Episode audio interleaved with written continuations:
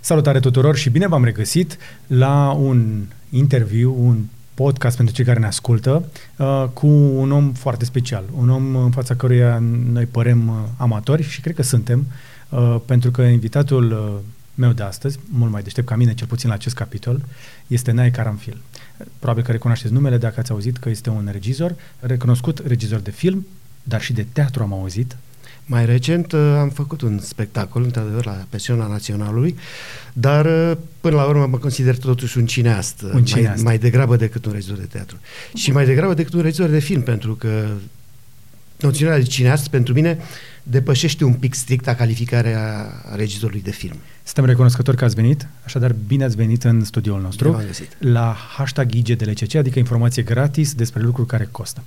Uh, urmează o discuție în care vom încerca să vorbim despre cinematografie și munca de regizor pentru un public care de obicei este obișnuit să vadă chestii mai din poanie, mai de la oameni care fac din pasiune și din hobby, cu mai puțin profesionalism, dar cu multă, multă pasiune, pe YouTube.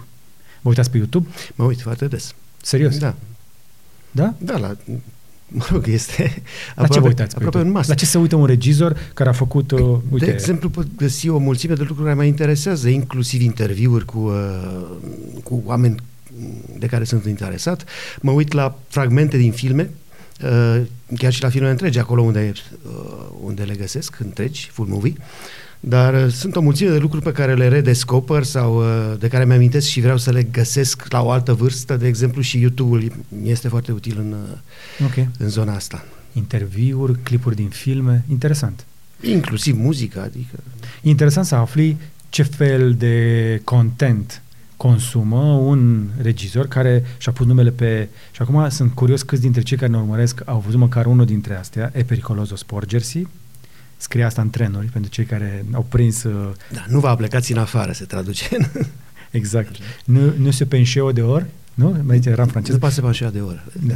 Asfalt Tango, Dolce Farniente, Filantropica, Restul e tăcere, Closer to the Moon, 6,9 pe scara Richter și cred că sunt doar o parte, nu? Nu, astea sunt toate. Doar atât? Da. Faceți rar. Pare. Da, uh, mă așez rar la, la lucru. Cam o dată la trei ani, Nostru. te văd eu aici așa. Dacă face o, Doi, da, o trei, medie, patru, cam cinci. așa, dar sunt, uh, sunt diferite lucrurile, pentru că au fost uh, filme care au, au, uh, s-au succedat destul de rapid, după care au fost pauze mai mari. Pentru cei care știu, așa ca să introducem un pic mai bine în discuție, sunteți totuși veniți dintr-o familie cu multă pasiune pentru cinematografie. Uh, sunteți fiul lui Tudor Caranfil, critic de film. Și înțeleg că aveți o relație specială, adică vor- putem vorbi despre relație specială tată-fiu și uh, o chestie așa care vine din, uh, dintr-o generație în alta. Care este amintirea cea mai frumoasă? Ce v-a motivat să, să luați uh, cariera asta? Pe undeva era obligatoriu să, să, să mă gândesc la a continua. uh, Evident că fiind uh, fiul unui critic de film, uh, filmul a devenit o parte dacă nu chiar partea esențială a copilăriei mele. Detestam taberele sau mai ales taberele de vară, mă enervau la culme, Uh, mi se, mă simțeam înregimentat. În schimb, orice ieșire la cinema era o sărbătoare pentru mine. Deci, uh, Deci oarecum a fost, uh, s-a transmis A în venit familie. natural. Da. Uh, E adevărat că eu am pășit uh, înspre, să zicem, terenul opus. uh, Criticul are ca dușman regizorul de film, de care Exact. în mod, în mod natural am dorit să devin dușmanul tatălui meu, căci la, Natural. în adolescență trebuie să fim rebeli și atunci am spus dacă domnul e critic de film, eu o să fiu cineast. și totuși, ați fost în uh, tabere adverse? Nu am fost în tabere adverse, nu se poate povesti așa ceva niciodată.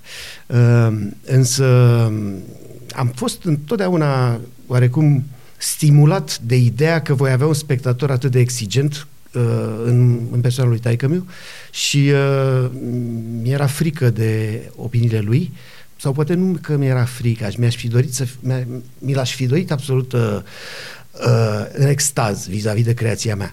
Ceea ce nu, ceea ce nu s-a întâmplat. Mai bine. Nu că s-a- cred. Nu, mai bine că nu s-a Dar toți întâmplat părinții așa. sunt uh, mândri de odrasele Da, cred lor. că și el era mândru, numai că nu și exprima lucrul acesta prea, prea mult și întotdeauna fiind uh, o zodie extrem de critică, zodia Fecioarei, era mai înclinat spre a, spre a găsi uh, uh, diverse defecte în uh, ceea ce, se, ceea ce făceam eu decât a, în a cânta calitățile. V-a stimulat asta. Da, cred că da. v-a ajutat uh, cu adevărat sau v-a timorat pe alocuri? V-a, uh, v-a împins înainte? Încerc nu, să, să văd asta... Nu, el n-a, uh, n-a fost un mare partizan al uh, opțiunii mele de a face cinema.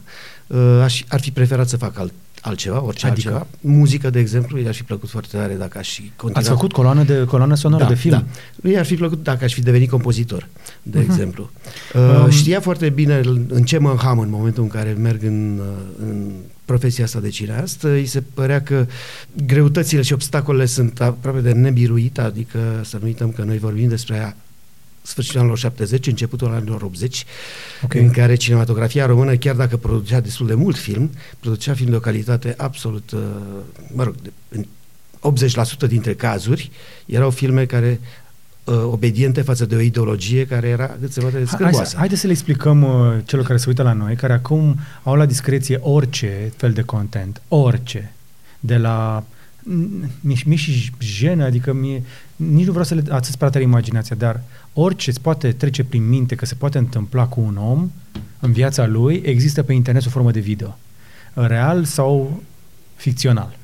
Și dacă ne uităm înapoi la copilăria mea, cel puțin eu în anii 80, cea mai tare amintire de cinematograf, de video pentru mine, a fost când am văzut prima oară la video un film, când am văzut uh, uh, Predator uh-huh. cu Arnold, am mai văzut niște filme cu Bruce dar nu știam care e diferența între Bruce Lee, Bruce Lee și Bruce Lee, credeam că sunt trei oameni diferiți. Așa, da? Uh, și apoi, când a venit la cinematograful sătesc, în anul Revoluției, Sora 13. Uh-huh. Nu știu că ați de Sora 13. Uh, ba da, rings a bell, uh, dar nu mai știu să Era, să era singura era, rolă da. de film de rezervă dacă nu ajungea uh, mașina cu filmul de la Brașov. Uh-huh. Și la cinematograful sătesc se punea Sora 13 când uh-huh. nu, nu ajungea filmul la timp. Uh-huh orice se promitea și nu da? ajungea, da? se spunea sora 13. 13. Era un film cu bătăi în asta asiatică. Da. da. Nu ne plăcea. Eu nu mai țin minte, în 89 nu mai eram în România, plecasem din România, uh, drept care acel ultimii doi ani n-am mai fost la curent cu ce se petrecea în zona în zona... Dar asta, asta era tot ce puteam vedea noi video, pentru că la televizor nu era da, mai nimic. Da, da, da. Dacă, dacă era, era negru, că nu uh-huh. aveam televizor Sigur, color. Sigur, mi-am foarte bine. Și... Iar noi nu mai vedeam film occidental de ani buni, buni, buni, nu mai vedeam nici, nici filme din statele comuniste, nu mai vedeam film rusesc, nu mai vedeam film cehesc, nu mai vedeam nimic în afară de film bulgăresc, eventual, se mai întâmpla, corean, nord-corean, da. Și film românesc. Iar filmul românesc era în, în mâinile, în ghearele unor cenzori cum noi n-am avut niciodată, nici până atunci și nici de atunci. După Revoluție la noi s-a deschis uh, barajul de film, de toate felurile, și noi am ajuns să ne impresionăm inclusiv la Sclava Izaura. Asta, la început. La început, la, da. În momentul deschiderii, da. Și cred că, într-un fel, această reprimare, această limitare ne-a făcut și consumatori de film foarte, foarte înfometați de cinematograf. Ne-a ajutat chestia asta? Adică, vedeți uh, deschiderea românilor după Revoluție pentru a consuma cinematografie? Nu, ca... s-a, s-a închis. Uh, asta e un mod paradoxal. Cu cât am avut mai multă ofertă, cu atât a fost mai puțină cerere. Opa. Uh, da, uh, noi am fost o generație care eram hămesiți de film și nu-l aveam la dispoziție, pentru că, așa cum tocmai explicam, uh, distribuția în rețeaua cinematografică era extrem de limitată din punct de vedere al ideologiei, dar în același timp făceam coze enorme pentru orice uh, putea să ne trezească interesul. A fost uh, săle de cinema erau pline. Astăzi, dacă te duci într-un multiplex, de cele mai multe ori stai în sală cu încă șapte-opt persoane. Dacă nu cumva este la Avengers, la premieră. Dacă este la premieră, dar în general la evenimente lumea se mai mișcă. Um, dar uh, de da, zice, iar zice, imediat, imediat după Revoluție, uh, spectacolul politic era mult mai interesant și mai, uh, și mai palpitant decât tot ce putea oferi cinematografia, chiar, chiar și cea mai performantă. Uh, niște buni ani după 89, oamenii nu s-au mai dus la cinema și consecințele acestei, uh, acestor absențe s-au văzut în scăderea drastică a numărului, numărului sălilor de cinema din toată țara. Astăzi, săli de cinema clasice Uh, nu prea mai avem decât dacă ar mai, dacă ar mai rămas vreo 15-20 în toată țara. În rest, multiplexuri. Și uh, ca să ajungi la multiplex să treci printre magazine. Da. Iar... Uh, și e bine? Păi nu e bine, pentru că diferența, eu am făcut o glumă mai de mult pe vremea asta, diferența dintre cum vedeam noi filmele și cum se văd astăzi, este diferența dintre popcorn și nachos. De ce? La popcorn uh, mișcarea de a înghiți floricica este mecanică. Poți să fii cu ochii țintiți în ecran și mâna să se miște liniștit și să te hrănească. Uh-huh. Din cauza asta, atenția receptorului față de film este totală.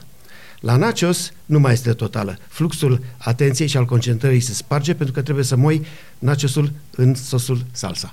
Și din momentul acela... Ce sos salsa este mare? Sosul, nu știu, cum se cheamă? Nu știu, mi se, mi se pare că e o cremă de petrol. în orice caz... Ale uh, lipici. În, în orice caz, spectatorul de film nu mai este uh, la fel de, de în interiorul lui uh, deci asta e diferența. Film...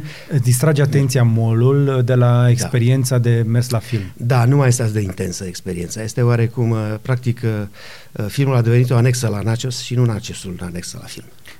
Haideți să ne întoarcem puțin acum în timp. Am intrat așa un pic în atmosferă, în vibe-ul ăsta de mers la film. Evident că cei mai mulți, chiar și dintre cei mai tineri, s-ar putea să știe de filantropică. Este vârful carierei? Este succesul? Este cel mai mare succes în România pe care l-am avut. Pentru și s-ar putea să fie unul dintre cele mai de succes filme din România. Din, este, este unul dintre cele mai de nu? succes, nu? da.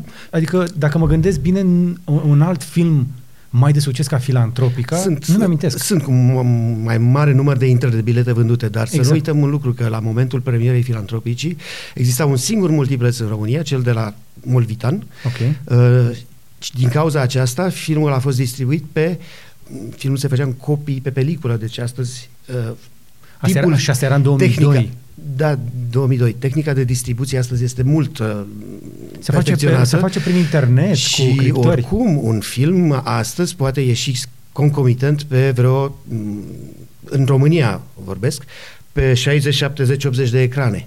Pe când la Filantropica noi am ieșit uh, în 7 sau 8 copii în toată țara. Și cu toate acestea am făcut uh, 120, da, 120.000 de spectatori, ceea ce pentru vremea aceea a fost uh, extraordinar. Ați simțit succesul? L-am simțit în aplauzele publicului. Uh, un public care aplaudă uh, în timpul filmului este o dovadă vie că e un public captiv, uh, în sensul bun al cuvântului, dar uh, niciodată n-am simțit succesul așa cum l-ar putea resimți un cineast uh, occidental sau american, adică în uh, deschiderea producătorilor și a distributorilor față de uh, numele și față de portofoliul tău. Uh, n-am simțit că dintr-o dată uh, drumul meu devine mai ușor, de exemplu. Mi-ar fi plăcut să nu simt asta. mai ușor. Nu, întotdeauna a fost la fel de greu sau uneori mai greu. Fiecare proiect uh, demarat a necesitat o luptă, uh, nu neapărat din ce în ce mai grea, dar uh, comparabil, la, la fel de grea ca și celelalte. Nu prea ne place uh, să susținem uh, creatori români. Știu și eu ce să spun, probabil. Știm prea multă engleză sau nu știu? Nu, nu cred că asta este. În general există un, uh, în România o, o zonă de invidie și uneori de uh, lipsă de apetență pentru a respecta valorile. Um, Simțiți asta? Succes, succesul are, cel, cel puțin în ultimii 10-20 de ani, uh, are altă uh, altă textură decât ce însemna pe vremea mea. Adică, adică? succesul în momentul acesta înseamnă bani, înseamnă un standard de viață, un lifestyle, uh, se măsoară în lucruri de genul ăsta. Chiar și în cinematografie? Da, sigur. Generația mea nu a avut sensul banilor, banului, adică... Da, da, v fi ajutat pe... să trăiți un pic mai bine, nu? Sigur că da, doar că pe undeva acest handicap pe care noi l-am avut, practic nu existau mm, averi uh, pe care, la care se pot stânji, să zicem, acest handicap ne-a și ajutat într-un fel pentru că ne-a făcut mai poeți, unii, pe unii dintre noi, să zicem. Aveți totuși niște filme foarte bune, care au avut un oarecare succes. În afară de bucuria de a primi aplauze și aprecierile oamenilor, ce altceva ați capitalizat pe parcursul carierei? Adică în ce s-a strâns chesti, uh, tot succesul ăsta? Ce fel de satisfacție ați acumulat? Repet, aș fi, mi-aș fi dorit să, ca principala mea satisfacție să fie deschiderea ușilor spre următoarele proiecte. Mai multe proiecte, asta ați vrut. Da. Uh, și mai ușor și mai ușor de finanțat. Aș fi dorit ca numele meu să fie destul de puternic, așa încât să nu trebuie să, să cheltuiesc un an, un an și jumătate, de multe ori și peste, numai pentru ca să pot, la un moment dat, să intru oficial în producție cu un okay. film. Uh, ăștia sunt ani care până la urmă contează și se adună. Se adună și se pierd. Și se pierde, evident, da. Deci ați fi făcut mai multe filme dacă ați fi găsit mai mult, mai mult sprijin. Da, și dacă succesul, succesele mele ar fi fost mai uh, uh, unanim uh, recunoscute internațional. Unanim recunoscute. Ce înseamnă asta? Asta ar însemna, de exemplu, m- iată, am colegi uh, ceva mai tineri decât mine, dar am foarte tineri, care reportează succes după, sau triumf după triumf în festivalurile internaționale. Așa este. După cum știm. Uh, La Cannes suntem deja abonați, la premii și... M- Și e mare lucru, nu? E mare lucru și la celelalte festivaluri importante. Asta contează pentru acești cineaști, pentru că exact ceea ce mi-aș fi dorit eu să am, au ei în momentul ăsta. O, Ok. o, cale mult mai, de, o cale mult mai ușoară spre următorul proiect. Deci e vorba de deschiderea și din afară, nu doar în interior. Sigur, și din afară, mai ales din afară, pentru că un film în România nu se finanțează decât uh, maxim 50% din devizul, din bugetul lui, de către CNC, de către Centrul Național al Cinematografiei. Restul În de rest, bani să trebuie vină să de unde? găsești parteneri străini, sponsori, Ok. de genul ăsta. Care ce interesau să finanțeze un film? Păi uh, au interesul pentru că se, un film este un teritoriu, o plăcintă care se împarte. Dacă plăcinta aia e bună și mare, uh, fiecare și ia o felie. Dar de ce ar băga un străin niște bani într-un film românesc? Păi în principiu, pentru că deja în, pe vremea când am făcut eu film nu exista public pentru filmul românesc, dar astăzi există. În străinătate? Da, aceste succese festivali, uh, festivaliere au creat un public de fan. Nu, nu vorbesc de marele public, de publicul Mm. mainstream, că noi nu aspirăm și nici n-am putea să intrăm cu limba română pe asemenea piață. Să vă luptați cu Avengers în multiplex? în n-aveți niciun cum. caz. Dar uh, există uh, un public de cinefil, un public Ok. cinefil peste tot în lume, un public de nișă uh, și care uh, creează profit, pentru că aceste filme nu costă mult, costă extrem de puțin în comparație Cât cu... costă un film? Foarte puțin. La, în România poate să coste de la, eu știu, dau un, uh, Așa. o cifră medie așa oarecum, uh, 6-700 de mii de euro.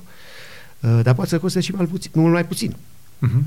după cum poate să coste mai mult. Bineînțeles. Iar la cifra asta, uh, un producător străin care vine cu o, să zicem, o investiție minimală, să spunem, de 100 de mii, uh, poate să și scoată, poate să facă profit chiar. Uh, În general, distributorii fac profit, nu, nu producătorii. Am auzit că banii adevărat se fac la popcorn, nu la film. Da, dar acum la filmele, la filmele de la filmele de autor nu se consumă prea mult cu popcorn, în general. Așa este. Da. Așa este. Asta este Da, da. observație utilă. Ok. Cam așa se vede din perspectiva unui regizor situația asta. Vedeți vreo schimbare în perioada care vine? Că- Vedeți vreo îmbunătățire?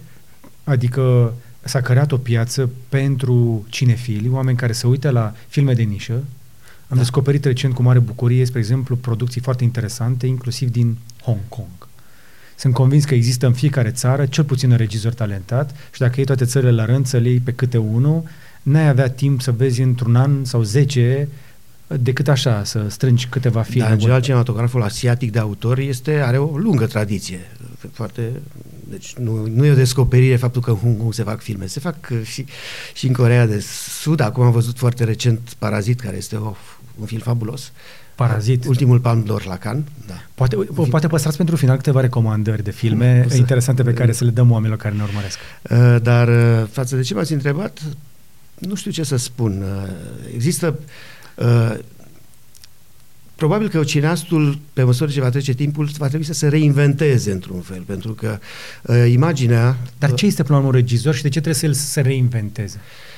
Pentru, Ce, un cineast, un regizor ca noastră. pentru că, cel puțin în, acce- în accepția mea, un cineast este un povestitor. Un povestitor prin imagini. Ok. Uh, însă povestea uh, devine altceva. Cu cât s-a democratizat informația video și audio, noile generații nu mai au răbdare să asculte sau să vadă povești lungi. Informația trebuie să fie scurtă, punctuală, la obiect, uh, Trepidantă. da, și deci de, pentru care și obiectul cinematografic începe să schimbe forma și durata. Uh, felul în care percepem timpul se va schimba sau se schimbă deja. Uh, Cum așa? Sunt... Pe filmele tot o oră jumătate. Da, e adevărat, numai că Două, trei. din ce în ce mai puțini oameni văd filme, din ce în ce mai mulți oameni mm, se, du- se uită la Seriale. la seria, serialul este un fenomen nou și care e foarte interesant. Ok. Uh, dar uh, cine mai, nu, se uită la lucruri mai scurte. N-au timp, n-au, n-au o oră și Se uită jumătate. pe YouTube. N-au o oră și jumătate de investit plus, uh, Ok. plus uh, perioada de, să zicem, dacă s-ar duce la cinema, de a ajunge Deci sau oamenii de, nu mai de au se timp împarte. și se uită la chestii mai scurte. Nu, nu cred că nu mai au timp, nu mai consideră că au timp. Nu mai consideră că au timp. Da. Uh, timpul ar, ar exista. Tipul de poziționare în fața vieții și a timpului unei zile este altul și se schimbă. Ziua este în, are alte dimensiuni pentru cei care vin din urmă astăzi. Democratizarea imaginii, faptului că tot, to- toți putem face filmulețe pe telefon mobil. Desigur. Toți le putem încărca pe o platformă și Și se fac filme cu iPhone-ul. Evident. Toți le putem încărca pe o platformă și a, uh, putem avea acces la un public. Ok. Acest lucru va schimba radical uh, felul în care se va mai face film profesionist în viitor, după părerea mea. Uh, sau poate nu va schimba radical, dar va, va, adu- va aduce pe piață niște produse foarte diverse, extrem de diferite față de ce suntem obișnuiți să vedem să, sau să considerăm că ar fi un film. Un film care începe de aici, se termină peste o oră jumate, două, ne spune poveste cu început, mijloc și sfârșit. Vă gândiți la Bandersnatch.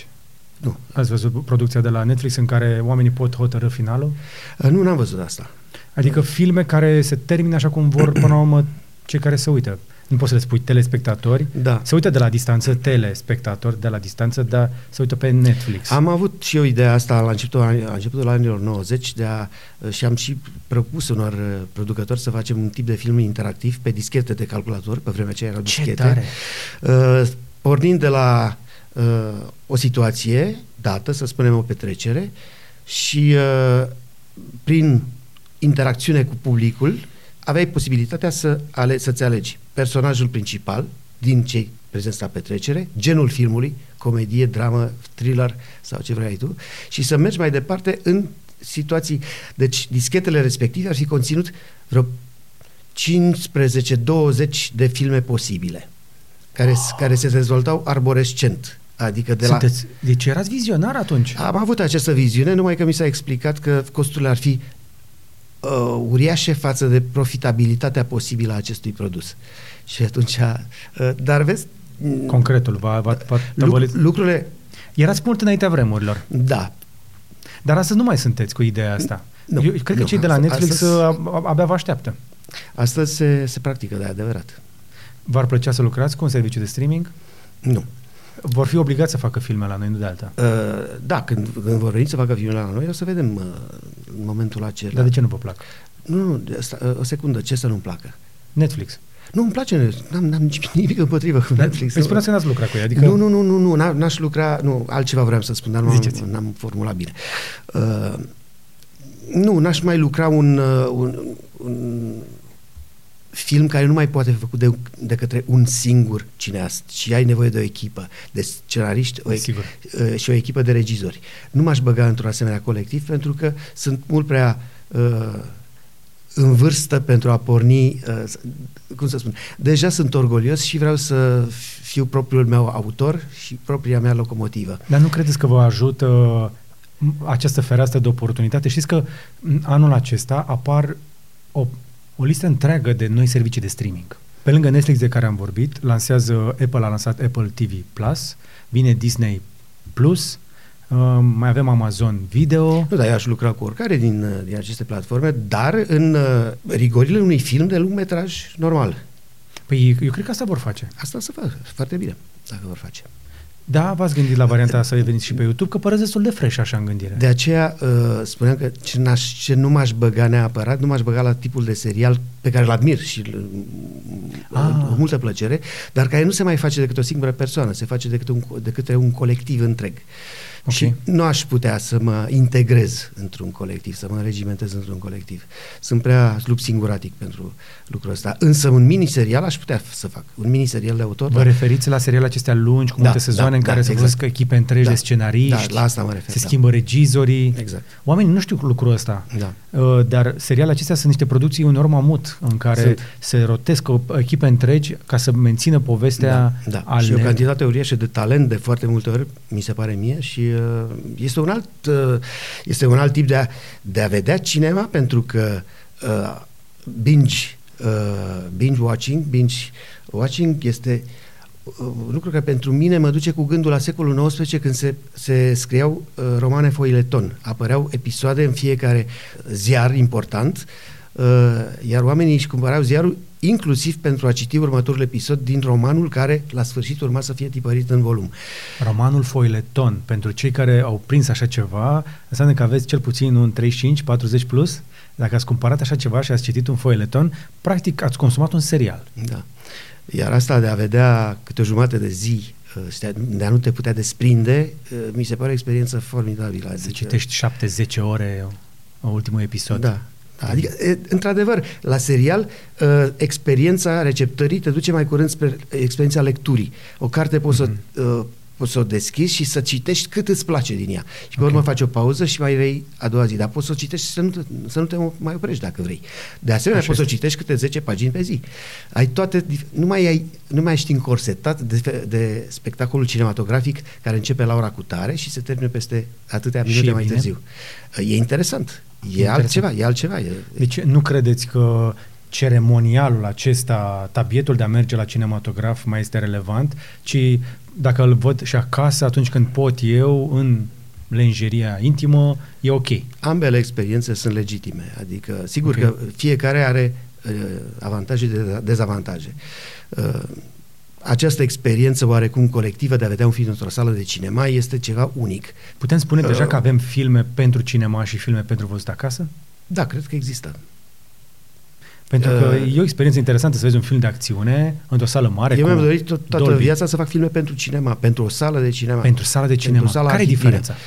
Este un film de solidaritate nevăzută care se instalează între, între spectatori.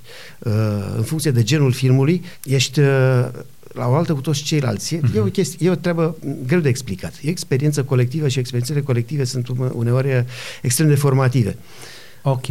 Acasă este mult mai comod, mult mai... Dar în același timp uh, și pe undeva când s-a terminat filmul, ești în același decor în care uh, l-ai început și nu știi, nu ți se pare că ai trăit o experiență fundamentală, chiar dacă filmul este extrem de bun. Așa este.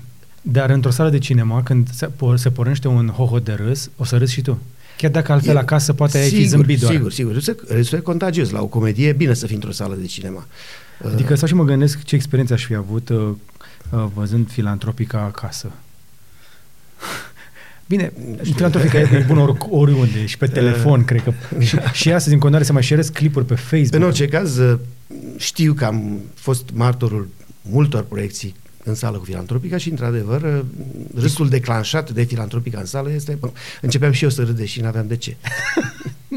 da, corect. Da. Într-adevăr film pentru cinema, dar cu toate astea, uh, aseară am fost la Joker. Ați văzut Joker? Nu l-am văzut încă. Asta Tot, cred că toată lumea vă întreabă. Hmm? Probabil toată lumea vă întreabă. Da, nu chiar toată lumea, dar nu, nu l-am văzut încă, recunosc. Ok. Pen, uh, uitându-mă la filmul ăla, m- până la un punct mă așteptam să fie un film de acțiune. M-am dus fără niciun fel de așteptări, nu am vrut să iau niciun fel de critic, am vrut să mă duc cu mintea curată, deschisă și să-l văd pe Joaquin Phoenix jucând și a fost una dintre experiențele de care spuneți. În sala de cinema, să-l vezi pe tăma ecranul, trecă prin toate stările. Uh, am văzut un joc actoricesc extraordinar, iar acțiune, acțiunea a atins spre minim, ca să nu zic mm-hmm. a, a fost mm-hmm. în zona minimă. Nu prea am avut efecte speciale, adică seria de filme cu Batman și cu Joker n-are nicio legătură cu acest film. Deci da, ce... așa am auzit și eu, da. Și e interesant să vezi cum, uh, spre exemplu, cei care au făcut filmul ăsta s-au gândit că ar fi o idee bună să ne servească o, o porție asta așa masivă de dramă. Într-un loc în care te așteptai, în mod normal, uh-huh. la mhm. acțiune. Și mi, mi se pare că a spus niște povești foarte valoroase. Dar cu toate astea, sala nu era plină. Uh-huh. Cred că și în film nu e de atât de mult timp în cinema. Nu, și este un triumf uh, planetar acest film. Din comercial vorbind, este un triumf planetar. Iată că chiar și cu așa ceva, noi nu umplem în România sau în București, nu umplem o sală de cinema. La puține zile după, după lansarea filmului. Până și de ce credeți că se întâmplă asta? Jocul actoricesc nu mai e de ajuns? Avem Oameni... nevoie neapărat de bubuiel? De... Nu, nu, oamenii nu mai sunt interesați de cinema atât cu, cum erau înainte. Uh, pur și simplu, distracția numită uh, spectacol cinematografic nu mai are aceeași uh, putere de atracție față de... mă întâlnesc cu foarte mulți oameni, merg cu taxiul și de foarte multe ori mă mai recunoaște câte un șofer. Uh, și uh, îmi spune se confesează, practic, n-am mai fost la film de nu știu cât timp, domnule, nu mai am timp, nu mai am timp, trebuie să muncesc, nu mai am timp să merg la cinema. Și eu știu că, de fapt, e o scuză oarecum uh, uh, slabă, pentru că oricât ai munci, dacă te, dacă te atrage, dacă dacă îți face cu degetul, vină un coace un, uh, un film, te duci și îți faci timp să-l vezi. Sau îl descarci cumva, faci cumva să-l, să-l obții și să-l vezi. Dar uh, oamenii se, se practic își scuză o lipsă de apetență pentru ceea ce numim, sau pentru ceea ce numeam cinema înainte. E devine cinemaul sau omul? Nu, e de vină, nu, e de vină tehnologizarea întregi. Okay. Faptul că avem atâtea gadgeturi cu care ne putem umple timpul, da. Uh, faptul că avem o asemenea ofertă de televiziuni, uh, o asemenea ofertă de televiziuni, uh, faptul că avem Servicii jocuri, de streaming, site-uri de jocuri video, tot felul de lucruri și atunci... E, e concurența prea mare. Oamenii vor distracție, ori până, până spre, nu știu cât să zic, dar până cu mult timp în urmă, cinematograful era un, una din puținele distracții uh, oferite publicului. Astăzi, oferta de distracție este uriașă. Uh, ori filmul este totuși la bază, sau nu e la bază, a devenit cu timpul o artă. Ori pentru arta cinematografică, cererea e din ce în ce mai uh, puțină. Acolo în statul dumneavoastră s-a și un psihoterapeut care ne recomanda să ne luăm câte o oră de vacanță în fiecare zi. Este filmul o vacanță? Nu. Adică n-ar trebui să fie. Uh, filmul... Pentru că cei mai mulți o vedem ca hai să ne relaxăm, să ne uităm la un film. Dacă filmul te relaxează pur și simplu, e un film slab. Okay. Dacă filmul îți oferă o experiență și ești, ești un pic, măcar un pic schimbat după ce l-ai văzut, îți pui și ție două, trei întrebări despre, da, domne, dacă mi s-a întâmplat și mie oare așa ceva în viață sau dacă mi s-ar întâmpla ce aș, cum aș reacționa sau îmi amintesc, mi-a trezit niște amintiri filmul ăsta bazate pe experiența mea proprie. Dacă lucrurile astea se întâmplă, atunci filmul într-adevăr vorbește unui spectator. Dar cum Dacă nu, poate, poate fi o relaxare, poate fi și o uh, succesiune de imagini frumoase, de răsărituri și apusuri la malul mării. Adică, de ce să nu fie și asta? E un filmuleț pe YouTube cu Costa Rica în 8K, poți să vezi imagini frumoase, timelapse-uri, culori, animăluțe. Discovery astea. Da. Cum fac să cultiv pasiunea, uh, plăcerea de a consuma cinematografie? Cum îmi antrenez acest mușchi, această, această, acest tip de consum? Pentru că cu toți am vrea să ne considerăm cine, uh, cinefili, dar avem o problemă să găsim filme da. bune la care să ne uităm. Am observat un lucru, uh, studiind publicul de aici, din, din România. Uh, de fiecare dată când uh, filmul este servit într-un ambalaj de eveniment, adică în zilele filmului cu tare sau în festivalul filmului cu tare, dintr-o dată se formează un public mult mai uh, cum să spun uh, adecvat și, uh, și, mai, uh, și mai însetat de a vedea lucrurile. Pentru că ambalajul acesta, zilele acestea se desfășoară cu tare eveniment, cu tare festival, cu tare acest drive, acesta este un lucru care uh, creează drive okay. pentru public. Altfel, deci, deci de se merge la festivaluri. Uh, și din cauza asta se, s-au creat la noi un număr enorm de festivaluri de film. Avem ziua și festivalul de film, practic. Avem, facem mai multe festivaluri de film Serios? decât filme în România. Unde? Ziceți-mi unul de săptămâna viitoare. Săptămâna asta se desfășoară le film de Cana Bucharest, filmele, zilele ah, filmului de la Cannes, care, da, da, da, da. care imediat după aceea va începe festivalul filmului experimental. Din, îndată ce există un festival, uh, o chestie care are o, o latură mondenă pe undeva, uh, Credeți? Public, pub, da, publicul începe să reacționeze. Mondenă. Dar da. poate că pur și simplu preselectează audiența și le spune oamenilor, dacă vii la festivalul acesta, o să găsești oameni ca tine care caută genul ăsta de film. Nu, că nu prea. Nu, nu, nu, nu. Nu, nu oamenii vin la festivalul de film și uh, se, se um, umplu sălile, pur și simplu. Sălile care, pentru o proiecție normală de film, sunt goale, la un festival, chiar și cu bilete vândute, uh, sălile se umplu. N-ar fi interesant pentru multiplexurile astea să aibă o sală dedicată numai pentru filme de festival, în astea experimentale sau filme de can sau... Selecțion, uh, programatorii multiplexurilor n-au, uh, nu gândesc așa. Nu. E, sunt niște contabili și e, pentru ei fie- fiecare loc vândut în sală trebuie să aibă, uh, sau fiecare scaun uh, dintr-o sală trebuie să facă profit. Și nu, nu ar face profit măcar cu o sală din asta, să, să obișnuiască oamenii că o, asta este sala de festival. Sala ar- festi- să zicem sala festival Ar în putea multiplex. în timp, să fa- în timp ar putea să facă, dar ei nu vor să-și aloce acest timp de a crea un public pentru o sală. De ce? Pentru că acel timp, în acel timp, ei câștigă bani. Da, da, tot timpul este o sală goală acolo. Ar putea ca sala aia care acum e goală să o facă sala de festival. Pentru asta trebuie viziune.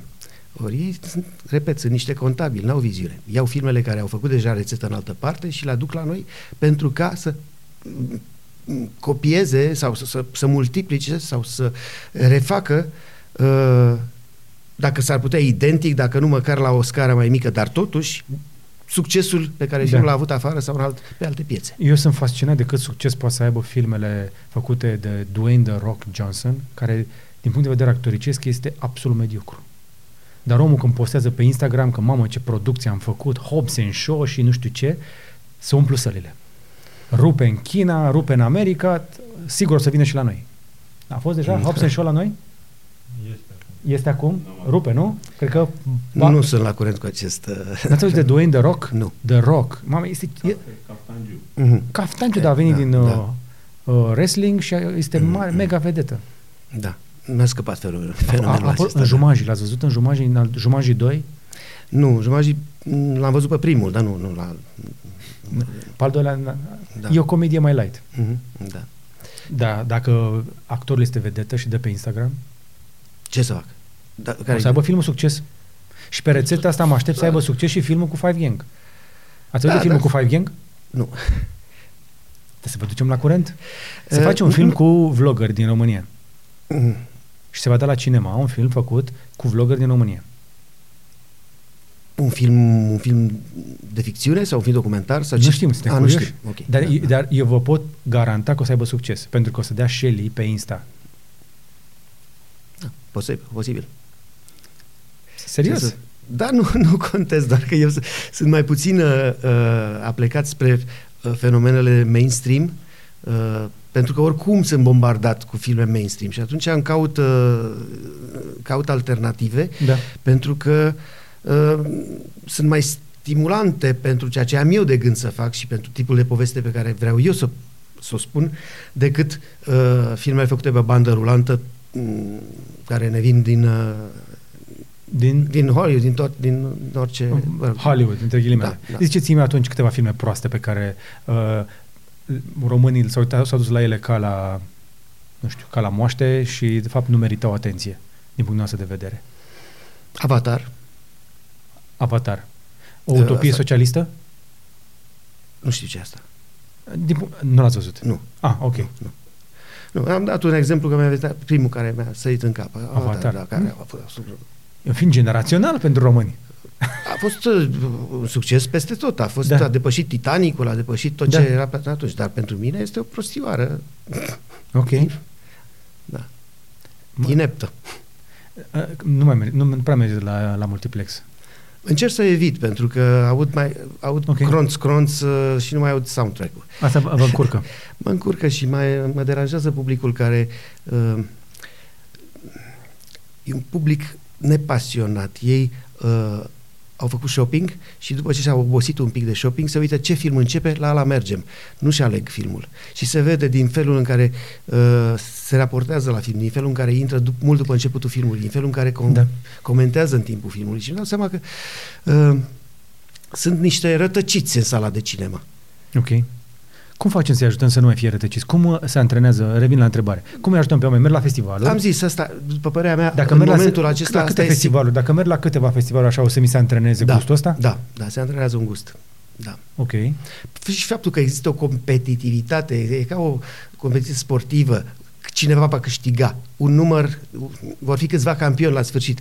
Te interesează și felul ăsta, punerea în competiție a unor filme sau Mhm. unor cineaști, unul față de altul.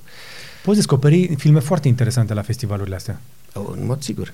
După cum te poți și plictisi, dar și fapt, faptul că uh, pariezi pe un cal, uh, să, să folosesc această analogie sportivă, poți să pariezi pe un cal uh, care nu câștigă, dar tot distracție, este, te-ai distrat într-un fel. Ok. Uh, și mai valoroasă, chiar și riscul da, de a te plictisi da, la, un, fe- la da. un festival, e mai valoros decât mersul la multiplex. Da, Ok. în mod sigur. Eu nu sunt adeptul uh, politicilor de festival, uh, în general, în, în lume, adică uh, gustul festivalier, după părerea mea, nu este cel mai bun gust cinematografic posibil. Uh-huh. Calibrajul pe, pe film de festival, film de autor de ăsta radical, foarte apăsat, autorial, uh, nu e pe gustul meu. Eu sunt adeptul unui spectacol cinematografic inteligent uh, și, dacă se poate, și filozofic. Uh, E clar că de-aia nu vă dau ăștia bani.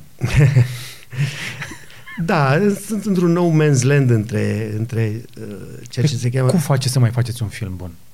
Îl scriu și pe urmă văd eu cum fac. Ok. Eu sunt în primul rând uh, uh, scriitorul unor filme pe care pe urmă le și filmez. Cum vă faceți o echipă pentru un film atunci?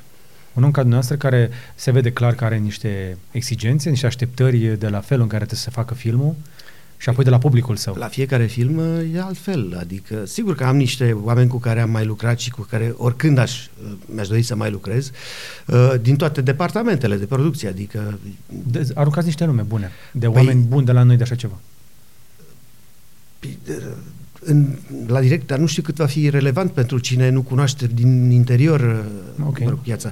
Da, așa, învăț, așa antrenăm mușchiul oamenilor care se uite să recunoască niște nume. Azi îi au, îi aud, mâine uită, păi mâine aud din nou, poate de la altcineva. De exemplu, la costume am lucrat de uh, trei ori deja cu Doina Levința. De, de Doina Levința probabil că s-a mai auzit Da. uh, pe piață. La imagine am și lucrat... face costume pentru uh, foarte multe piese de teatru. Exact, da. Uh, în materie de director de imagine am lucrat cu uh, Vivi Dragan Vasile, am lucrat cu Marius Panduru, Ok. uh, cu oricare dintre ei mi-aș dori să mai lucrez. Uh, deci, dar se poate întâmpla ca din cauza unor uh, indisponibilități de moment să nu pot lucra cu cine mi-aș dori cel mai tare să lucrez. Și atunci mă orientez, dar cunosc destul de bine piața ca să pot să-mi Avem aleg piață? oamenii. Mai, mai avem Da, oameni buni? în, între tehnicieni sau artiștii din zona uh, de producție cinematografică avem oameni foarte, foarte buni și foarte... Încă mai avem. Oh, da, sigur. Și se formează în continuare oameni foarte buni. Pasiunea pentru a crea film Da, există, este încă la există, noi. da. este da, prezentă. Da, sigur. Dar la actori cum stăm? Stăm bine și la actori. Binișor sau bine? Nu, bine. Pentru că am Bine. senzația ultima vreme că îi vedem cam tot pe aceiași. Se parcă Asta par e- abonați. Asta e adevărat, asta e adevărat și mie îmi, uh, nu știu, Nu n-aș spune vine. că îmi displace, dar mă irită un pic. uh, uh, Pe de altă parte, trebuie să înțelegem că un regizor poate să aibă o foarte bună relație cu un actor și, în general, echipele în, între regizor și cât- cei câțiva actori se poate stabili o, o legătură care trece de la film la film și devine o legătură de carieră. Aveți Uh, genul ăsta de relație? Cu unii dintre ei am. Cu cine? Dar cu Vizante, de exemplu, Ok. Uh, dar uh, eu am încercat uh, să nu scriu roluri pentru actori. Din, din momentul în care încep să scriu un scenariu, uh, nu mă gândesc din start la actorul respectiv, pentru că pentru a reuși acest tip de uh, mare familie în cinema, e nevoie să scrii pentru a, a, a, acei anumite actori. Eu nu fac asta, Nu nu, nu faceți. pot să fac Vă asta. gândiți în primul rând la poveste? La personaj și la poveste, da. Și după care, după ce am terminat, mă gândesc cine s-ar potrivit în rolul X sau Y. Ce poveste ați vrea să spuneți? Uh, n-aș putea să vă dau un răspuns pe loc pentru că Aveți ceva acolo în sertar? am mai, aveți? am mai multe, am mai multe lucruri și uh, oscilez între ele în momentul acesta. Nu știu, ci- nu știu care se va care va fi alesul sau aleasa. Vă spuneam de Joker puțin mai devreme, mi se Da. pare uh, foarte bun filmul pentru că te duci pentru o chestie și te lovește în altă parte și este o oglindă extrem, extrem de valoroasă a vremurilor noastre. Mhm. Cum faci să sincronizezi ideea aia cu prezentul? Da, Pentru asta că- e un lucru foarte misterios, să faci filmul potrivit, în momentul potrivit, în, pentru publicul potrivit. Că nu se fac repede filmele astea. Nu, nu. Și în general, de, din momentul în care ți-a venit o idee și până când filmul va vedea lumina zilei, pot trece și ani. La restul de Cam tăcere, câți ani ar dura? la restul de tăcere, de exemplu, în cazul meu, 20 de ani. What? De la scrierea scenariului până la ziua premierei. Dacă ați face totuși un film despre vremurile astea, ar fi despre... Păi nu prea po- nu se poate răspunde așa, pentru că uh, dacă aș spune despre, Ok. da, aș spune despre uh, ce să zic, uh, despre uh, o generație pierdută și poate suna foarte frumos ca temă, o generație pierdută sau o generație angoasată sau o generație... Obosită. Da, da eu sunt niște vorbe. Ok. Uh, concretul filmului este povestea lui X care cunoaște pe Y și se întâmplă ceva. Ori, acest concret uh, se naște din întâmplări, din, piese, din lucruri care pe urmă se duc spre o mare temă. Dacă uh-huh. se întâmplă să se ducă spre o mare temă, atunci mă interesează într-adevăr povestea respectivă. Dar inițial există o premiză, o premiză narrativă și da. lucrul ăsta începe să crească și să crească și să crească și la un moment dat poate să devină ceva mai important decât o simplă povestioară. De aceea e greu să spun ce m-ar interesa despre ce aș vrea să fac film. Nu aș vrea să fac film despre o temă anume, aș vrea să fac o poveste foarte bună și care să ducă spre o temă anume. Da, sunt tare curios ce vă motivează, adică despre ce ați vrea să fie următorul film. Niciodată nu e același lucru, adică Niciodată. nu. Uh, Dar oricum cu se ultimul sunt- meu film, acest Da. 6 nouă pe scara Richter, uh, ce m-a motivat este, a fost faptul că prin 2010, dacă vă mai amintiți, se spunea că în 2012 era o chestie, o previziune, 2012, 21 decembrie 2012, sfârș- sfârșitul lumii. Și uh, uh, te gândeai cum va fi sfârșitul lumii și pentru mine, și probabil că nu numai pentru mine, că am văzut mulți filme catastrofă, uh, se întâmplă un sfârșit întovărășit de multe cutremure de pământ, cutremure mari, cutremure catastrofale și m-am gândit dacă aș putea să fac un film, uh, o comedie apocaliptică între 2010 și 2012 și să-i fac premiera chiar pe 21 decembrie, în ziua fatidică. Uh, Ce m-a, idee! M-a amuzat uh, challenge-ul ăsta și uh, l-am scris scenariu, dar uh, viața este complexă și are multe aspecte ca să mă autocitez. Uh, E a și nu- dumneavoastră? Da. Și din Opa, filantropic. stați puțin. Asta e replică din filantropică, da. da. Corect, corect. Îmi Scuzați Așa. Așa. lipsa de memorie. Viața Și- este complexă și are multe aspecte. da. Știți că e, e, trebuie să recunosc și eu o folosesc. E, la momentul respectiv, un alt proiect a devansat uh, Richterul și uh, Closer to the Moon a avut întâietate și după ce am terminat Closer to the Moon m-am reîntors la 6,9 pe scara Richter. Ok. Uh, Dar m-am amuzat povestea unor cu tremure, co- coșmarelor despre cu tremuri. Bineînțeles. Da. Reale până la un punct. Bine, dincolo Da, de punctul ăla nu știu ce o să se da, întâmple. da. Știți că se spune că cei mai mulți oameni nu mor în timpul cutremurului, ci înnecați de toalete după. Sau arși de țevile de gaz Da, da, rupte. da, da, da, da. Cam asta se întâmplă. Cât de mult umor ar trebui să aibă filmele? Hmm, De la caz la caz. Eu, Pe ale mele Ale încerc, noastre mai au. încerc să... Mă rog, nu încerc, că nu e... Vine fără să îmi fac, să îmi dau silința. Umorul e face parte din modul meu de a vedea lumea, viața și filmul în general. Okay. Există filme fără umor care care nu au nevoie să aibă umor, pentru că sunt, uh, pot fi, eu știu, tulburătoare sau copleșitoare sau uh, oricum, dar neamuzante. Uh, După cum există filme neamuzante care, nefiind amuzante, sunt și proaste. Tocmai din cauza asta. Da, Da, exact. da. După cum există și comedii stupide. Adică, Da, și uh, unele sunt atât de stupide încât devin uh, în cele norme amuzante, deși sunt catastrofale. Până la urmă este interesant de știut, uh, apropo că vorbeați despre Joker, uh, filmul Joker este făcut de un regizor care este cunoscut îndeopște prin seria uh, Hangover, Hangover, Marea Mahmureală. Da, da, da. Deci un om- regizor uh, calibrat pe comedie. Și O, iată, o, o să vă placă filmul. o să mă duc să-l văd. Dacă, uh, pe, pe, dacă sunteți deja uh, chitite așa, o să vă surprindă plăcut. Uh, revenind la partea cu umorul, știți, v-am întrebat, era o întrebare capcană. Așa. Cei mai mulți prietenii ai mei se plâng că filmele românești nu prea mai au umor. Uh, unele au, dar este un... Uh, uh, Chiar și nu- comediile nu, sunt. uh, filmele românești, cele care uh, fac turul festivalurilor, uh, nu sunt lipsite de umor, dar nu se recomandă ca fiind comedii. Și nici nu-și propun să fie comedii. Okay. Dar punctual, punctual, ele au, Moartea domnului Lăzărescu este un film plin de umor. Am râs de foarte multe ori la acest film și dialogurile sunt sclipitoare și foarte amuzante. Am dat numai un exemplu, dar sunt și altele. Da, da, cele mai multe sunt grave așa. Există Deci deci o nu- abordare gravă care face e generațională și e oarecum uh, o adaptare la ce ar cere piața festivalieră. Ar cere. Ce, Dar de, de ce să-i- cred regizorii că românii au nevoie să vadă chestii atât Dar de... nu le fac pentru români. Nu, nu- Ok, le fac pentru? pentru festivalul și pentru distribuția Critici. internațională, pentru că festivalurile importante deschid calea distribuțiile, distribuției internaționale. Aha. Și asta, Deci nu sunt pentru noi. Sunt filme cu noi, despre noi, dar nu pentru noi. în măsura, în măsura în care România ar vrea să le vadă, ar voi să le vadă, sunt și pentru noi. Doar că, Eu cred de doar, multe ori că sunt pentru doar străini că care ar vrea să creadă că așa suntem noi. În România nu sunt bani pentru cinema. Dacă nu-ți gândești filmul în așa fel încât să aibă o, o deschidere internațională, s-ar putea să fie ultimul tău film. Pentru Da. că nu, l-ai- nu vei putea finanța pe următorul. Da, da, e, e, e trist ca filmele care des, se fac despre noi, despre români, care ies la export, cele mai multe sunt triste. Da, eu aș vrea și, în general, în ultimii ani, se pare că se schimbă lucrurile un pic înspre, înspre bine. Ne-am O di- săturat cu toții de dramele alea comuniste. Începe o diversificare, uh, începe o diversificare și de gen și de stil în filmul românesc și se vede asta în ultimele în ultimii 2-3 ani.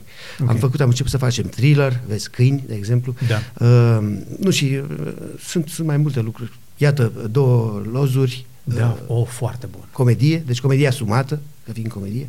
Deci sunt uh, Da, nu, nu sunt prea mai niște- avem comedie în ultima vreme. Dacă, vă- dacă te întreb acum repede un, uh, un film bun de comedie românesc în ultima vreme sau niște actori buni de comedie care sunt pe vală în ultima vreme, în afară de două lozuri, să fie greu să-mi zici. Și următorul lui Negoescu, uh, m, Povestea unui pier de vară, care e un, Abia aștept. un film în, uh, în siajul lui Woody Allen, așa. De la Woody Allen mi-a rămas pe, che- ches- pe, pe chile chestia asta. A zis că îmi place natura doar să nu se urce pe mine. Da. Nu știu ce mi-a venit asta în minte acum. În afară de filme, ce ați mai vrea să mai faceți? Aș vrea să mai fac muzică pentru filmele mele.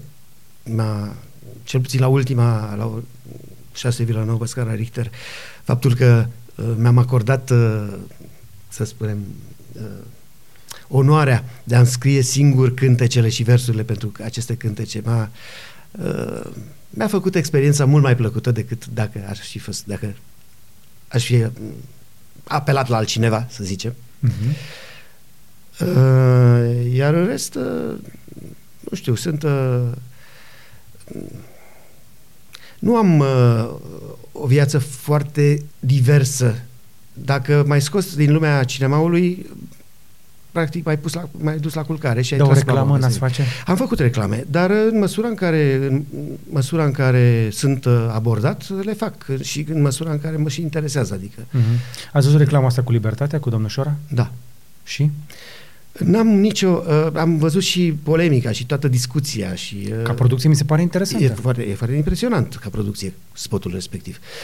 Um, nu am o problemă cu uh, uh, trecutul domnului Șora și nu mi se pare că acest uh, uh, spot își propune să-l vândă pe Mihai Șora ca pe un dizident. Nu-și propune asta și nu se face. Cei care i-au reproșat lui Mihai Șora că de ce n-a fost dizident, e, sunt în greșeală, adică sunt, perspectiva e total greșită. În schimb, mi se pare că um, a pune niște uh, lucruri atât de grave, cum e ideea libertății, cum e ideea decenilor de oprimare prin care a trecut o țară, în slujba unui produs, uh, asta, asta mi se pare un pic... Uh, Cam mult. da. Adică nu l-aș acuza pe Mihai Șora de nimic, aș acuza pur și simplu copywriterul care s-a gândit cum să vândă el imag uh, oamenilor. Cum? Păi prin 40 de ani de comunism, 50 de ani de comunism, nu e cel mai bun. Acum ai libertatea să cumperi. Da. Da. Nu mi se pare cea mai bună idee. Nu este nici pe departe. Dar, uh, totuși, reclame ați face. Da, am și făcut uh, de-a lungul timpului, nu foarte multe, dar uh, când am avut timp și când am m-a interesat, uh, mă rog, la reclame nu ești propriul tău. Dacă ești regizor de reclame, practic te confrunți cu uh, un autor, se spune copywriter, și care și un client și o agenție care îți dă în față ce vor ei să facă. Mm-hmm. Tu ești un executant ca regizor de reclame. Dacă îmi place propunerea, da, o fac. Dacă nu-mi place deloc, atunci mi se pare... Dacă n-am... Ar trebui să am mare nevoie de bani ca să fac o reclamă uh, de care să, n-am, de care să nu mă atașez în niciun fel. Suntem ca într-o scenă asta cu investigatori. Eu v-am pus lumina pe ochi și eu, mă, eu revin cu întrebarea și cum fac ăștia ca să obțină adevărul. Nu recunosc nimic. Nu recunoaște Nu recunosc nimic. Dar eu mai, eu mai încerc o dată. Așa. La ce lucrați? Uh, încep să scriu uh, un uh, scenariu, dar încep și de-abia bâșbăi în momentul acesta, de care n-am să desconspir nimic din subiect, Ok. uh, pentru că s-ar putea să-l abandonez unde alta și dacă l-am lansat eu acum și pe urmă, peste trei zile uh, îmi vine o idee mai bună sau pur și simplu obosesc, mă obosește ideea și abandonez, la ce bun să anunțăm ceea ce, ceva ce nu se va întâmpla. Mai bine să se întâmple și să vedem după aia. Dar ce ne puteți spune? Adică ce, ce fel de producție vă pasionează, la care ați vrea să lucrați? Că ziceați că puteți schimba oricum, dar... Nu, toate filmele mele vor avea un, o valență pe comedie, o valență, nu vor fi comedii 100%, uh, cum au și fost cele pe care le-am Pentru că realizat prin până umor acum. putem spune niște povești mai da, grele. Mie mi se pare că uh, prin umor eu reușesc să mă exprim mai autentic decât oricum altfel. Pentru că așa suntem noi românii, suntem, uh, cum se spune, um, suntem mai mucaliți, Să știți că toate popoarele se laudă ca umor și că umorul e diferit de al tuturor dar noi nu celorlalți. prea avem așa în general. Da, nu, noi spunem, haz de necaz, invenția românului. E, ce să spun, a inventat română haz de necaz? A inventat. A inventat omul din preistorie, a inventat haz de Dacă necaz. tehnică- Neandertalul. Adevărurile dureroase se spun în glumă. Da, un, se pot spune în glumă și de, de multe ori pot fi mai puternice spuse în glumă decât afirmate cu toată seriozitatea sau cu toată pompa uh, pe care le-ar, Mhm. uh-huh. le-ar inspira. Ați avea un pic de comedie acolo. Uh, nu un pic, mai mult. Un pic mai mult. Da. Ar fi și thriller sau ar fi pe... Uh, ar, ar, ar, acum facem Dramă un- psihologică, a guessing, pe- a mai mult pe guessing dialog. game, a guessing Da, da, game. da, da, da. Da, o nuanță, o, o ușoară nuanță de thriller s-ar putea să existe și acolo. Doamne ajută. Da. Să vedem un thriller românesc de comedie făcut de un regizor talentat care, evident, toată lumea o să vină acolo să zică, hai să vedem dacă e mai bun ca ăla altul. Da, Nu? Da. Și după aceea să zică a fost bun. Îl dau pe Insta. Păi pe Insta nu se dau filme. Ba să dau? Nu. Am fost la Insta. Am fost la filmul cu tare, a fost foarte tare. Ca să arăți că Dar nu e pe fotografie, pe... pe Păi nu te postezi pe tine, dai un selfie de la cinema și spui A, în sensul ăsta, da, da, da, așa da. trebuie să vă împrieteniți cu oamenii ăștia ca să vă vină oamenii la filme. Da, social media. Vă dăm noi. Vă dăm noi. Avem, avem și noi rubrică la Cavaleria, o vorbă și un film și avem un băiat foarte pasionat. Mhm. Încercăm să-l facem regizor. Nu știu cum Mhm, reușim. Da. El mai dăm dumneavoastră dacă aveți nevoie. O, da, ar putea să fie util pentru când, când uh, am nevoie să fiu vizibil în... Uh, Așa. În și piață, da. încercăm și noi să antrenăm acest gust pentru filme. uh-huh. Dar credeți-mă că asta cu festivalul mi-a dat o idee bună. Nu suntem departe. Da. Suntem departe. Îmi amintesc că în anul 2000 noi nu aveam uh, niciun festival de film și nu aveam niciun film în producție. În anul 2000 a fost anul zero. Uh, în anul 2001 uh, a fost prima ediție a Festivalului de Film Transilvania de la Cluj. Prima ediție. Și tot atunci a apărut uh, acest nou cinema românesc, adică primii regizori ai noului val. Păi da. Uh, Cristian Mungiu, uh, uh, Radu Muntean și uh, și, uh, și, și, și, și, și, Cristi Puiu. și- Cristi Puiu, da. Cristi Puiu. Dar acest nou cinema românesc, acum nu știu, noastră a venit din, aveți în sânge chestia asta de critică și în, îmi place că nu aveți rețineri, nu sunteți uh, elegant în sensul în care să nu comentați. Așa. Dar părinții noștri trăiesc cu senzația că cei mai buni, adică înainte se făcea film, băi nene. Da, e greșit. S-au făcut câteva filme înainte, câteva, foarte puține, Câteva. Care, care pot rezista astăzi. Dar Sergiu Nicolescu făcea niște filme. E, să fim serioși. Făcea, la început, la început, în primii ani, făcea, pentru că era harnic și avea, și avea în spate un scenarist, uh, un scenarist foarte, foarte puternic, Titus Popovici. Când s-a certat cu Titus Popovici, a început să facă prostiile pe care le-a făcut mai departe. Chiar dacă au avut succes, nu mai aveau, nu mai aveau forța pe care o aveau primele lui filme. Daci, Mihai Viteazu și, uh, și atunci i-am condamnat pe toți la moarte, au fost filmele cu- la care a lucrat cu Titus Popovici și se vede. Ce le spune celor tineri să vadă din cinematografia românească înainte de 89? Și să facem a- acum apar- aproape de final. Eu v-aș mai ține, dar nu Da. știu dacă, dacă nu vă grăbiți pe undeva. Uh, să le spunem ăstora mai tineri, uite, astea sunt câteva filme dinainte de 89 pe care chiar merită să le vezi ca să înțelegi că, Mhm. uh-huh. câtă cinematografie bună s-a făcut. Păi, putem începe așa. Eu aș spune două filme de Mircea Daneliuc, Pro- Proba de microfon și Croaziera. Ok. Aș spune un film de Alexandru Tatos, Secvențe. Aș spune filmul lui Pintilie, Reconstituirea. Reconstituirea e greu. Uh, nu e chiar așa de greu. La faza aia cu noroaiele, cred că o să, nu știu cât o să... Da? Da. Mm. Trebuie să ai un pic de stomac să te uiți la filmele astea românești. Da, nu, la- nu la toate. La unele, Ok. unele se lasă mai, sunt mai prietenoase, altele mai puțin prietenoase. Ok. Unul mai greu de văzut, dar într-adevăr copleșitor prin ca producție și prin ce a însemnat pentru noi, ca cinema modern la ora aceea, a fost pe Dorea Spânzuraților, Liviu Ciulei. Ok. Uh, dar nu prea mai ai multe titluri de adăugat la Ciuleandra. Nu.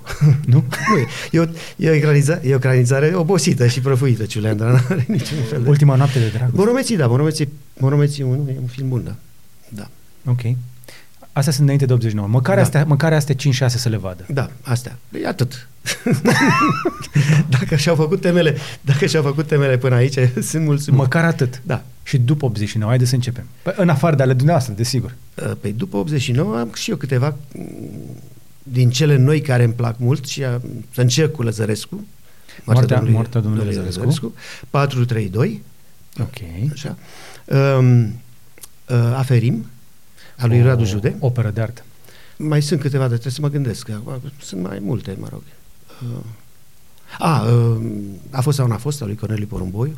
Apropo de comedie, asumată și perfect dusă Da. da. pe la capăt. Um, nu știu, mă mai gândesc și vă mai spun. Da, dacă vă mai vin idei, luați legătura cu Iulian, că știu că vă cunoașteți, Mhm. ne dați uh, și facem o listă și o adăugăm în articol, Mhm. ca să le dăm oamenilor ceva de văzut.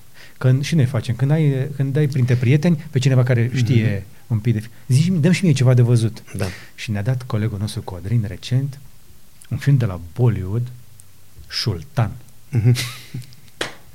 Nu știu dacă să vi-l recomand, Așa. dar a fost o experiență. Adică să în- ieși din zona de confort și să vezi uh, altceva, mi se pare uh, că îți deschide mintea către alte lucruri Mhm. și noi aici în România sunt destul de grave așa de cele mai multe ori și uh, credem că lucrurile sunt foarte simple și puține, când de fapt lumea e foarte mare. Cinematografia este foarte generoasă și foarte mare și în continuare se spun povești interesante și diferite față de happy ending-ul Da. clasic bă, I- hollywoodian. Indienii au o industrie cinematografică care este cu- pe măsura Hollywoodului, adică e foarte, sunt foarte puternici, fac, fac, fac lucruri extrem de multe și cu mulți bani, deci au o industrie adevărată, cu I mare. Noi avem agricultură cinematografică, din păcate. Sădim și noi câte un puiete pe acolo, așa. Avem agricultură, avem o săpăligă. Avem o săpăligă cinematografică și un car Da. cu boi. Suntem o țară eminamente agrară în materie de cinematografie. Ok, dar măcar ne-ați dat ceva de văzut. Da. Mai dați-mi ceva de pe afară de văzut. Păi acum îmi vin în cap cele pe care le-am văzut foarte recent în cadrul acestui eveniment de care spuneam cu filmele aduse de la Cannes la București. Ok, Uh, am văzut filmul lui Abo- Almodovar, uh, uh, Durere și Glorie, ok. e ultimul lui film. Uh, nu este un film la care să te relaxezi și nu este un film la care să ești foarte vesel. Este probabil cel mai trist film uh, și cel mai autoreferențial film făcut de Nu Almodovar. l-am văzut cu Penelope Cruz și ăsta? E, cu- da, și este cu... Și se dezbracă și Bande- aici? Nu, nu, nu se dezbracă. Banderas face rolul principal și a luat și premiul Ok. de interpretare la Cannes pentru... Deci e dramă. Da. Și tot uh, acum am văzut, am văzut, am văzut uh, filmul, un film palestinian al lui Elia Suleiman, uh, care se cheamă It Must Be Heaven. Cred că am auzit. Este un film foarte ciudat. Este un film aproape fără dialoguri, cu niște viniete, de o, o, un mod de a privi lumea, aproape modul unui caricaturist de a privi lumea. Găsește uh, moduri foarte simple și pe- perfect uh, neașteptate de a crea gaguri din cele mai, uh, să zicem, banale situații. Și trebuie să am răbdare să mă uit la el? Uh, un pic da, dar nu e, nu e un film care mm, te solicită foarte mult, să solicite foarte mult răbdare. Adică nu e... O să și râd? Da, da, pe da. Vin cu popcorn? E o, liber, o lume provoc, liberă. vă O provoc. lume liberă. Mai dați-ne Da. filme. Mai dați-ne două, trei. Uh, pe am văzut uh, ultimul Tarantino, mi-a plăcut foarte mult. Care în ele? Uh, Once Upon a Time in Hollywood. Ok. Am zis că a fost criticat pentru filmul ăsta un pic, că O fi fost, dar nu văd de ce. E un film foarte, foarte bun. Uh, poate fi uh, criticat de către oameni care nu știu Poate că pentru cei care nu știu ce a însemnat tranziția dintre Hollywoodul marilor studiouri, anii, uh, anii uh, 60 și începutul anilor 70, pentru asta s-ar putea să fie un film, mă rog, prea nombrilist, dar nu, filmul este foarte interesant. Mhm. Are, Și- are, are, și- are sânge mult? Are la sfârșit. Are, are ok. la sfârșit. O baie de sânge Da, nu, bună e- ajută. Băița de la sfârșit. La orice Tarantino are băițe de sânge la sfârșit, că altfel n-ar fi el. Da. Dar până atunci nu prea are. Dar și este foarte, e foarte amuzant, foarte... Trebuie să-l văd. Da. Recunosc, nu l-am văzut. În ultima vreme m-am uitat prea puțin la film și aș vrea să vă ajung din urmă și de-aia mă- sfatul noastră mă ajută. Mhm. Eu cred că ați putea să vă faceți, vă vând un pont. Dacă vreți să vă faceți mai cunoscut de generația asta, doar că vă ajută la ceva, Așa? faceți un canal de YouTube și vă dați cu părerea despre niște filme. Da. Cred că ați, ați, ați rupe norma pe YouTube pentru că toată lumea vrea să vadă un film bun. Mhm. Și noastră aveți așa darul ăsta de a, de a convinge omul să se uite la un film. Da, dar pentru asta trebuie să și mă duc să le văd filmele astea și am să sufăr și eu de această boală că mergi din ce în ce mai rar la cinema. Ok. Uh, Dar ce vă ține așa ocupat? Lenea. A, păi nu munciți? Ce, Păi, plă- ce plătește nu, facturile? mun- nu muncesc destul ca să mă pot uh, plânge că n-am timp de mers la cinema. Ok. Aș avea timp. Dacă aș fi mă puțin mai harnic cu mersul la cinema, aș avea timp. În regulă. Vă mulțumim foarte mult Și eu vă mulțumesc. pentru timpul uh, acesta de calitate. Ei, Am petrecut împreună mai bine de o oră. A trecut, uh, a trecut fain. Da. Vă mulțumim Chiar. uh, pentru amabilitate, pentru disponibilitate, pentru umor, pentru filme. Vă mulțumim pentru filme. Și uh, mi-ar plăcea să mai povestim. Și mi-ar plăcea să ne povestiți când sunteți pregătit despre următorul. Asta așa o să fac. Vă mulțumesc pentru invitație. Ați promis? Da. Cu martori. Bine, Nai Caranfil, la podcast, pentru cei care ne-au ascultat pe Apple Podcast, Google Podcast, Spotify, TuneIn sau chiar pe bucnici.ro în format audio uh, și interviu, dacă îi spunem așa, cu video pe YouTube. Dă un like dacă ți-a plăcut, un share să asculte sau să vadă și prietenii tăi și un subscribe dacă n-ai făcut-o deja. Iar până data viitoare să vă fie numai bine.